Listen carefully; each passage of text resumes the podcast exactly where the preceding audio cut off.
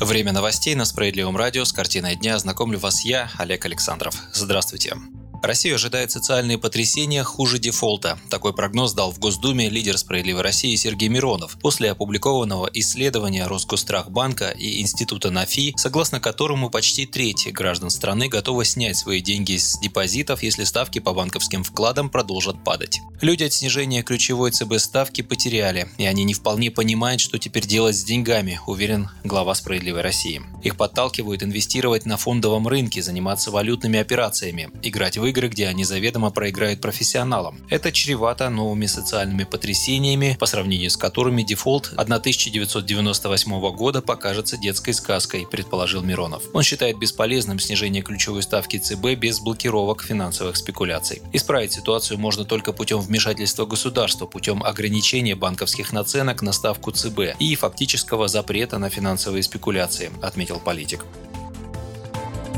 Отечественные ученые назвали сроки регистрации лекарства от COVID-19. Вакцина от коронавирусной инфекции Московского института имени Гамалеи передана на экспертизу. Регистрация ожидается 10-12 августа. Об этом в среду, 29 июля, пишет Интерфакс со ссылкой на источник. Как заявлял премьер-министр России Михаил Мишустин в ходе выступления в Госдуме 22 июля, в стране 17 научных организаций разработали более 26 видов вакцин, 4 из которых доказали свою безопасность. Глава правительства выразил надежду, что готовая вакцина от вируса появится осенью. По мнению руководителя лаборатории геномной инженерии Московского физико-технического института Павла Волчко, массовое производство вакцины от коронавируса в нашей стране начнется не ранее, чем через полгода. Тем временем за сутки выявили 5475 новых случаев COVID-19. Об этом 29 июля сообщил оперативный штаб по борьбе с распространением коронавирусной инфекции. Больше всего заболевших в Москве 671 человек, второе место занимает Свердловская область с 223 новыми случаями. С начала эпидемии коронавируса в России зарегистрировано 828 990 случаев COVID-19. 13 673 пациента скончались, в том числе 169 человек умерли от последствий инфекции за последние 24 часа. Накануне в Роспотребнадзоре сообщили, что антитела к коронавирусной инфекции выявляют примерно у четверти россиян, сдающих соответствующий анализ.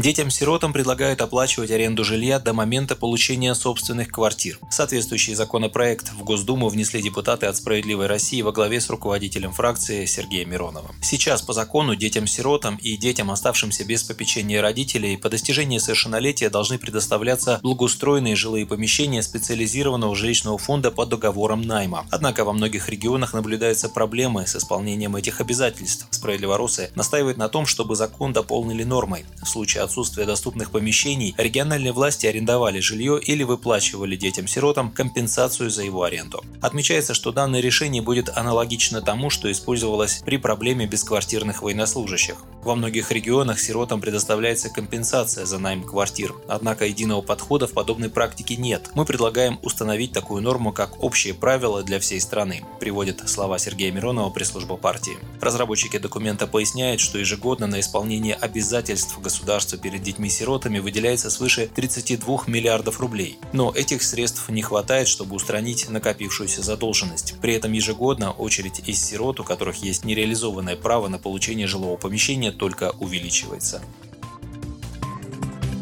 скором будущем все новые автомобили могут быть оснащены алкозамками. Министерство промышленности и торговли России планирует до конца этого года разработать концепцию внедрения в массовое потребление алкозамков, приборов, которые могут блокировать зажигание в автомобиле при выявлении паров алкоголя в выдохе водителя. Об этом сообщает коммерсант. До конца года ведомство собирается проработать вопрос о стимулировании автопроизводителей устанавливать эти приборы в серийные модели автомашин. В перспективе для таких приборов разработают специальные стандарты и обяжут к регулярным проверкам. У производителей цены на подобные алкотестеры составляют от 25 тысяч до 120 тысяч рублей. Газета отмечает, что готовый алкозамок стоимостью 79 тысяч рублей есть только у компании Мета. В инструкции к прибору Мета говорится, что на результаты может повлиять чуть ли не что угодно. Использование жидкости для полости рта, духов или лосьона после бритья перед тестом, курение за 2 минуты до проведения пробы, наличие паров омывателя стекла в салоне машины. Перед пробой нельзя есть, пить холодную или горячую воду. Если алкозамок обнаружил превышение уровня алкоголя, следующую попытку можно будет совершить только через полчаса. В автовазе, УАЗе, ГАЗе и компании Hyundai не комментируют ситуацию.